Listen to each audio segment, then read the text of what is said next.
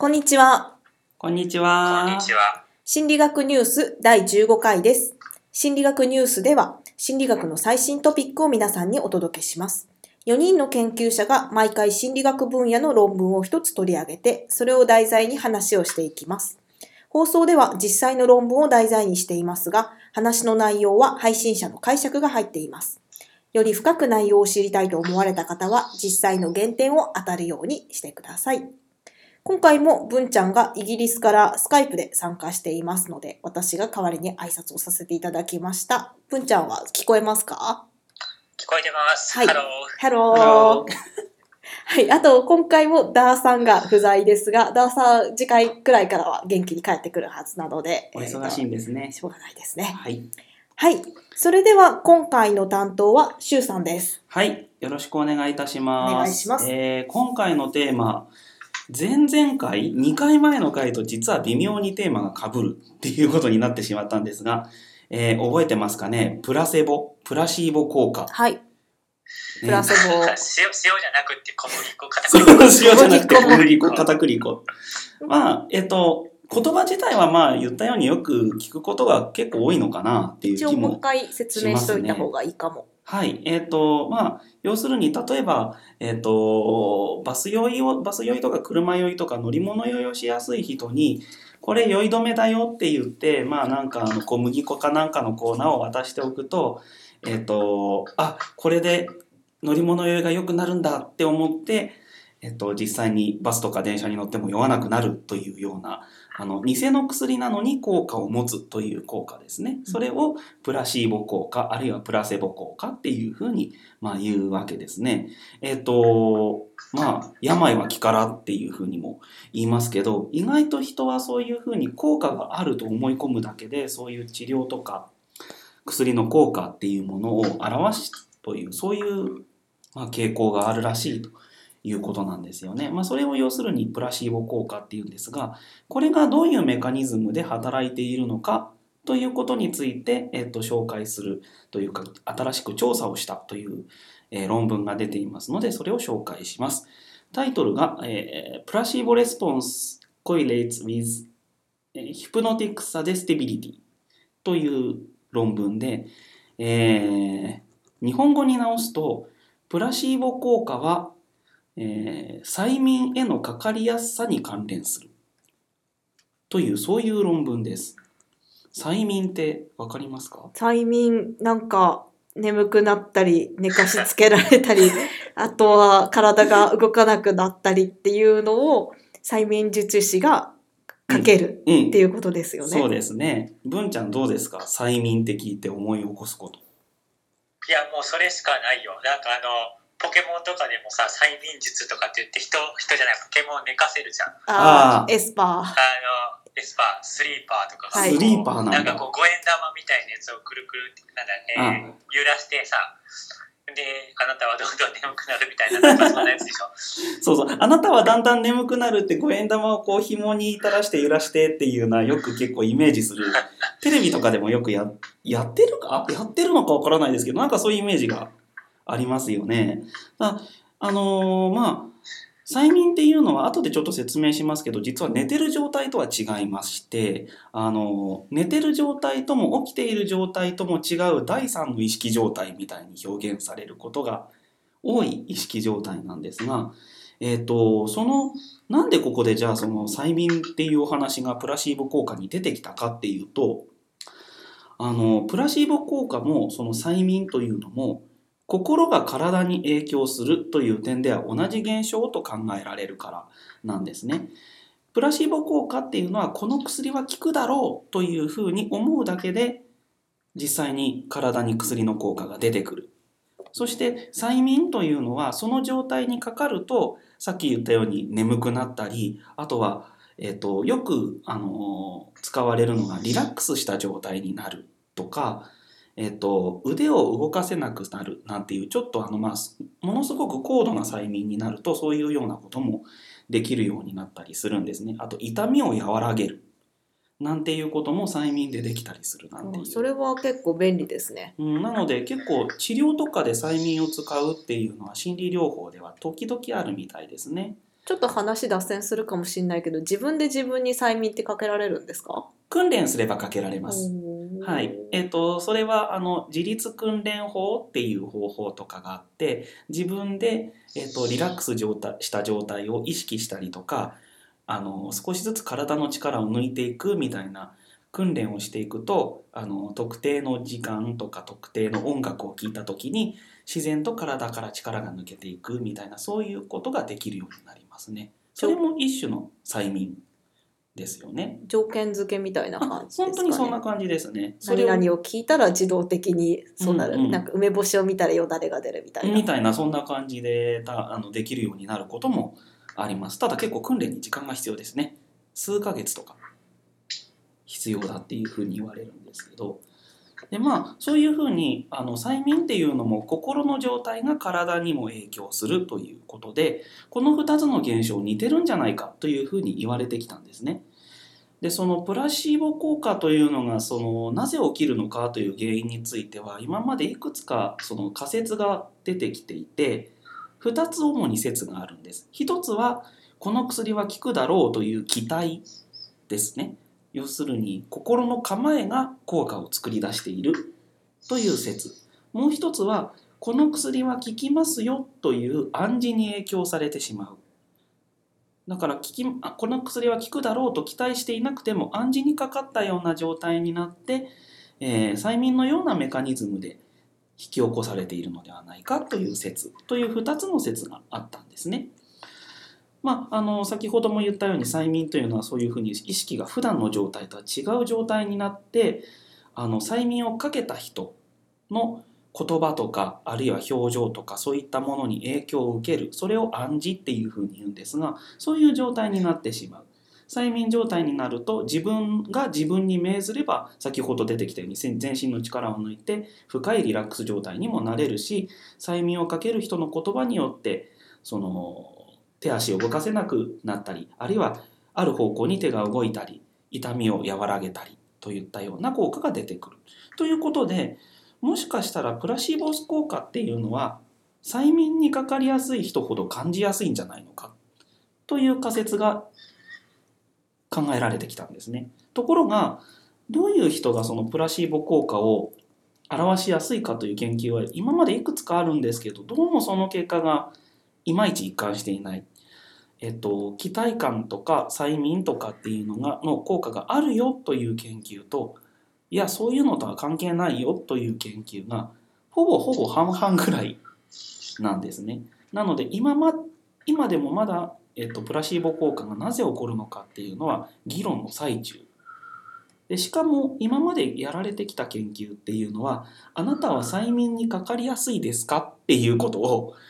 アンケートで聞いている研究がほとんどなんです。つまり実際にその人が暗示にかかりやすいか催眠にかかりやすいかというのを客観的に決めたわけではあの測定したわけではないという問題もあったりしたということでじゃあ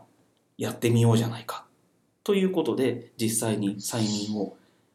にかかってもらうというふうなに参加者さんさん参加者さんに、えーとまあ、実験をするというそういう実験を行ったということなんですね。うんうんうん行ったのは、まえー、とカナダのマギル大学というところの研究グループです。えー参加者さんが、まあ、いるわけなんですがどういう人が参加したかというと大学生ですね18歳から39歳までの健康な大学生50人に参加してもらいました。ちょっと手続きが何日かに分かれるかあの2日間に分かれる実験になっているのでちょっと丁寧に説明をするとまず参加者さんには心理学の通常のカリキュラム要するに心理学の講義ですねの中で催眠とはどんなものかというのを扱う講義の会があるらしいんですがその会に催眠の課題を受けてもらいます。でこの課題っていうのが面白いもので、えっとハーバード集団催眠感受性テスト略称 HGSHS という略称も長いなとか思うんですけどそういう課題があります。どんなことを聞いているかというと実際に催眠誘導をして、えっとこんなことができますかというのをその場で感じてもらうんです。まず最初に頭が重くなることができますか。まぶたが自然に閉じるということが感じられますか。手から力が抜けますか。腕が動かなくなりますか。というふうに弱い催眠状態から強い催眠状態へという順番の課題を出していってどこまで参加者さんが催眠の状態として体験できたかというのを申告してもらうというそういう課題になっています。でこれを、えーと、授業の会に実際に皆さんにやってもらって大体これなんか30分とか1時間とかそれぐらいかかる課題らしいんですけどそれをやってもらった後に後日全く別の実験だよということで参加者さんにもう一回今度は実験室に来てもらいます別の場所に呼んで、えー、参加者さんを授業の担当者とは違う別の実験者が、えー、実験を行いますもちろんこの時に催眠状態にかかりましたねという催眠課題のことは一切述べずに、えー、プラシーボの検査を行うという回でした。で、ここでやったのは何かというと、化学反応を起こさない無害の粉末って論文には書いてあるんですが、具体的に何をあの飲ませたのかちょっとわからないんですが、そういったも粉末が入ったカプセルを渡して飲んでもらうんですが、この時に参加者さんをランダムに2つのグループに分けました。どうやって薬を紹介するかというのによって参加者さんを2つのグループに分けたんですね。一方のグループにはこのカプセルにはえー、カノコソウという植物由来の一般的な鎮静効果のある成分が入っています。眠くなったりリラックスしたりできる薬ですよと言って渡します。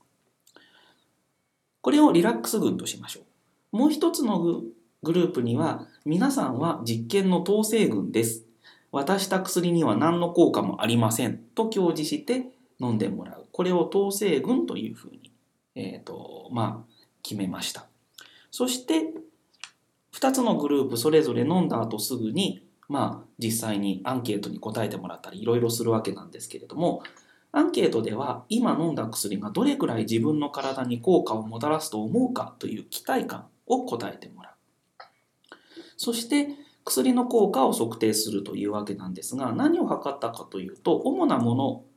は、えーと、主観的な眠気やリラックス感今どれぐらい眠いですかとか今どれくらいリラックスしてますかというようなことをまず聞くそして、えーとまあ、客観的な、えーと、測定として血圧と脈拍を測定しますこれをの、えーと測定したのは薬を飲んでから1時間後ということになりますで、えっ、ー、と、まあもちろん同じことをですね、薬を飲む前と比較しないといけないので、薬を飲む前にも、えっ、ー、と、測定をするということになりました。さて、どうなったと思いますか？うん、どうなったっていうのはプラシーボと催眠の関係、うん、関係はあっただろうかっていうことですね。とりあえず測ったのは実際に脈拍とか血圧に影響があったかどうかともう一つは主観的に眠くなったりリラックスしたかどうか。どっちに影響が出たかあるいは両方に出たのか両方出なかったのかっていうことになるんですがどう思います？わからない。とりあえずじゃあ結果を紹介しますとまず最初にえっと、薬に対する効果の期待というのを、えっと、測定しました。のでそれがちゃんと統制群よりリラックス群の方が大きかったかというのを確認したらそれはちゃんと大きかった。つまりこれは、えっと、鎮静効果のある薬ですと渡したグループの方がこの薬は効くだろうという期待感は大きかった。ということですね。そしてその上で、えっと、どちらに、まあ、あの効果が出たかということを調べるんですが2つのグループどちらもですね催眠の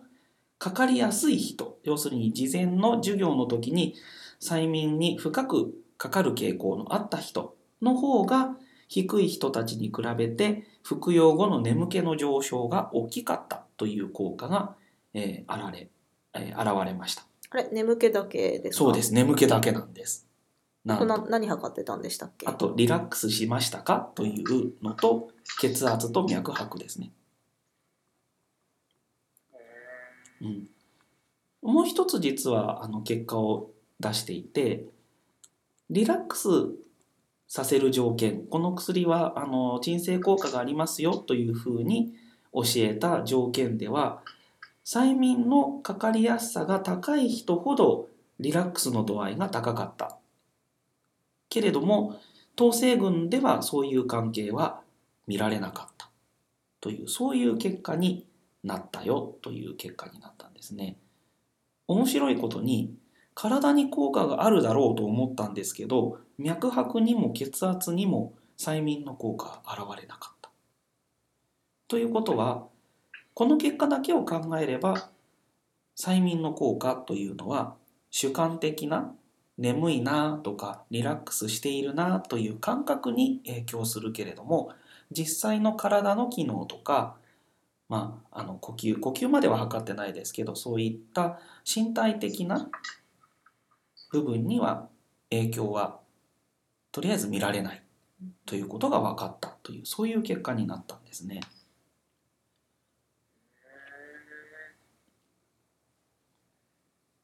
主観のみに影響。はい。ということですね。どうでしょうね。ま なんかどうなんだろうね。あ、うん、そう聞くと、あのーそう聞くと、ただ素直で単純なだけなのかなっていう気がしちゃうんだけど、そういう人たちって。ああ、催眠にかかりやすい人がどういう傾向を持ってるかっていうのはいくつか研究があるんですけど、そのそういう人たちは好奇心が強い。新しいことにかかって、かかってやろうみたいな。かかってみたいっていうあかかってみたいっていう、んそうですね新しい体験をしてみたいっていう考える人が多いっていうのは言われますね。なんか、さ、うんうん自分だったらかかってみたいけど、はい、でも、抵抗してやるとか思ったりとかさ、なんあか複雑。ちょっとかけられるっていう体験をしてみたいけど、今までか絶かったことはない？ってやるみたいな。ないない。あります？ないですね。ないかないですか？実は私あるんです。ああ、そうなんだ。はいあのー本当に授業の中でそういうのがあって、うんうんあの私がかかる方もかける方もやったんですけど本当にあれ嘘じゃないんですね。うんあの実際にあの椅子から立た立たあの立ちなくなり立たなくなりますっていうふうに言うと言われると立たなくなるんです。はいうんなんでしょうね。立てるけど立つ気が起きなくなるようなそんなかん不思議な感じになります。うんただ今の感じからするとまだよくわからないところがあってプラシーボ効果でも実際の薬お薬ってこう体の効果ってプラシーボ効果もあるっていう薬はあるじゃないですか。酔い止めなんかはそうですよね。でも、えっと、今回のテストだと、えっと、薬への期待感もそれから催眠への効果あ催眠の効果っていうのもどちらも、えっと、体の効果には影響していない。っていうふうになるとじゃあ一体体へのプラシーボの効果って何から起きるんだっていうのが余計わからなくなったっていうそういうような結果にも思えるんですよね。うーん難しいね。なんかプラシーボうん、のかけ方っていうのがはい。重要なんじゃないかね。あそれが実はうまくいってなかった説はないの。あ、わからないんです。確かにそれは。うん、うまくいってなかった説が若干ある論文で、えっと、節々、は節々のところで、この、えっと、論文は、えっと、速報的な論文ですみたいなことを書いているんですね。なので、もしかしたらまた別なこの研究グループは実験をして追加的な報告をしてくれるかもしれない。なるほど。うん、なんかこれって心理学の学生を対象にしてると思うんですけれども、ね心理学の学生の人たちがそはいの催眠とかプラセボとかの知識っていうのが多分普通のあのノーマルな人よりは結構高いのかっていう持っていことですてね。それが結果に関係してるとかっていうようなことってありますかうね。ーんつまりその学生さんがどれぐらいそれに対する知識を持ってたかなんですけど一応、えっと、講義の内容がイントロダクトリーサイコロジーと書いてあるので、まあ、心理学入門の授業だったらしいんですがそれ以上のことが書いてないので何とも言えないところではありますね。まあね、あとその参加者のの年齢レンジが結構広いからそうなんですよね。大学生と言っておきながらひょっとしたらまあ何かそういう仕事についてついたことがあってそれで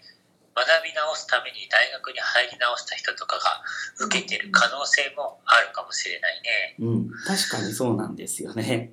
特に39歳っていう年齢が上の方はいろいろ経験を積んでいる人がもしかしたらいるかも。うん現職でなんか心理職についてうん、で学び直そうとママギル大学だっけ？マギル大学ですね。マギル大学結構いいところだから結構そういうねなんか人とかもいそうじゃないですか。そうですね。しっかりしっかり学び直して理論も学びたいみたいな学位を取りたいとか、そういう人とかもまあ心理そのまあ催眠とかに関しては結構な実は自分がやったことあるとかね。ああ、それ そこまではちょっとわからないですね。あの催眠の経験がある知識があるみたいなことはこのパーティシパンツのところには何も書いてないのでうん本当はそれも見るべきなんですよね確かに。特にこういう体と心に効果があるよっていう実験に関しては。うん。うん、だって我々さこう心理学の研究をやっているとあの他の研究の参加者として自分は適切なんだろうかとか思ったりしない。結構しますね。しますね。このするやんね。この課題ってこれ測ってんじゃねみたいなのをうん、もうなんか自分で。分かっちゃうからうん。あこう答えてあげなきゃみたいなのを勝手に思ったりとかしちゃう可能性もあるもんね。うん、ありますねそれはうんね。だからよくこれなんか裏話かもしれないけどこういう心理学の研究とかしてると例えば大学院とかでね心理学の研究すると同期の人とかからこの質問紙に答えてよとかって言われたりするけど、これこのここに丸つけてほしいだろうなとか わかるね。確かに。なんかねあるかもしれないよね。特にアンケート質問しはそうですよね。うんすごく分かっちゃうっていう。そう実験でもねうんあーこれはきっと記憶を測っているだろうからとかこれはきっとみたいなこのこのパターンはこれかなみたいな、まあうん実験をすごいやってるその心理学の人だけじゃなくって例えばね参加者の人とかでももう何個も心理学の実験に参加しましたっていう人とかはあ実験参この加のプロみたいパターンはな人これだなみたいなう いうのがあるかもしれないもんね。んいるかもしれない。ところでこの催眠のかかりやすさとかプラシーボエフェクトの出やすさとかって自分でその分かるっていうか自分はかかりやすいだろうなとか自分はプラシーボが出にくいだろうなとかっていうような予想をさせたりするとそれが当たったりするんですかね？うーんどういう形で予想させるかっていうのがわからないです。あ純粋にあ自分は催眠にかかりやすいだろうなって思うかどうかってこそうとですよね。そうそうそそれはどうなんでしょうね。もしかしたらかかりやすいと思ってる人の方がかかりやすいのかもしれないでう。うん。なんかそれを思いましたね。うんそれってそういうふうなアンケートをしたりするとプラシーボ効果にかかりやすいって答える人ははい。もう一個のその催眠の方もこうはいかかりやすいっていうふうに言う気がして、ああ、でそのね。うん、個人的な期待とかうんかかりやすいっていうかかかるといいなみたいな期待っていうのはいが現れてて、でそれが実際にあのかかりやすいかかりにくいっていうところと関係しちゃうとかっていうことがあるのかなっていうふうに思った次第です。うん、それは確かにあって、うん。あの全く無関係だったら面白いと思うんだけどかかりそうもかにないと思ってたのにめっちゃかかっちゃったとかああかかると思ってたのにかからんかったとか。うん。どうなんでしょうね。事例としてはかかりにくい。自分は絶対かからないぞっていう風な構えを持っていると逆に催眠にかけやすいっていう人もいるって聞いたことがあって、うんうんうん。そのあたりはどうなんだろうなっていう気が無関係かもしれないう。ん、でもある程度かかりやすいかもなって漠然と思っている人たちはもしかしたら何もそういう意識がない人よりもかかりやすいかもしれないですよね。まあいずれにしてもこういうどういう人がプラシーボ効果を生じやすいのかっていうのは医学の中ではすごく重要課題になっていてあの何としてもそのかかりやすい人をこう抽出するような、まあ、課題というかそういうような検査というかそういったものを求めるっていう傾向はあるようなのでこれからもっとね研究していかないといけないんでしょうねっていうふうに思います。はい、はい、ありがとうございます。はいそれでは今日のお話はここまでですね。えっ、と、私たちの Facebook のページがあります。そこに、えっ、と、新論文の情報もアップしています。心理学ニュースと Facebook で検索してみてください。質問やご感想、あるいはこの配信に参加してみたいという方は、ぜひご連絡をいただければと思います。えーそしたら次回は、あ、私ですね。もう一度私の担当になります。えっ、と、次回の論文なんですけれども、まだ実はちゃんと決めてなくって、ただ、えっ、と、最近心理、あの、神経科学系の論文がちょっと少ないなというふうに思ってきたので、なんか、神経科学系の脳の話の論文を持ってこようかなっていうふうに思っています。ちょっと今、どれが面白いかなというふうに選んでいるところなので、えっ、と、楽しみにしていただければと思います。それでは、今日はここまでです。ありがとうございました。ありがとうございましたあり。がとうございました。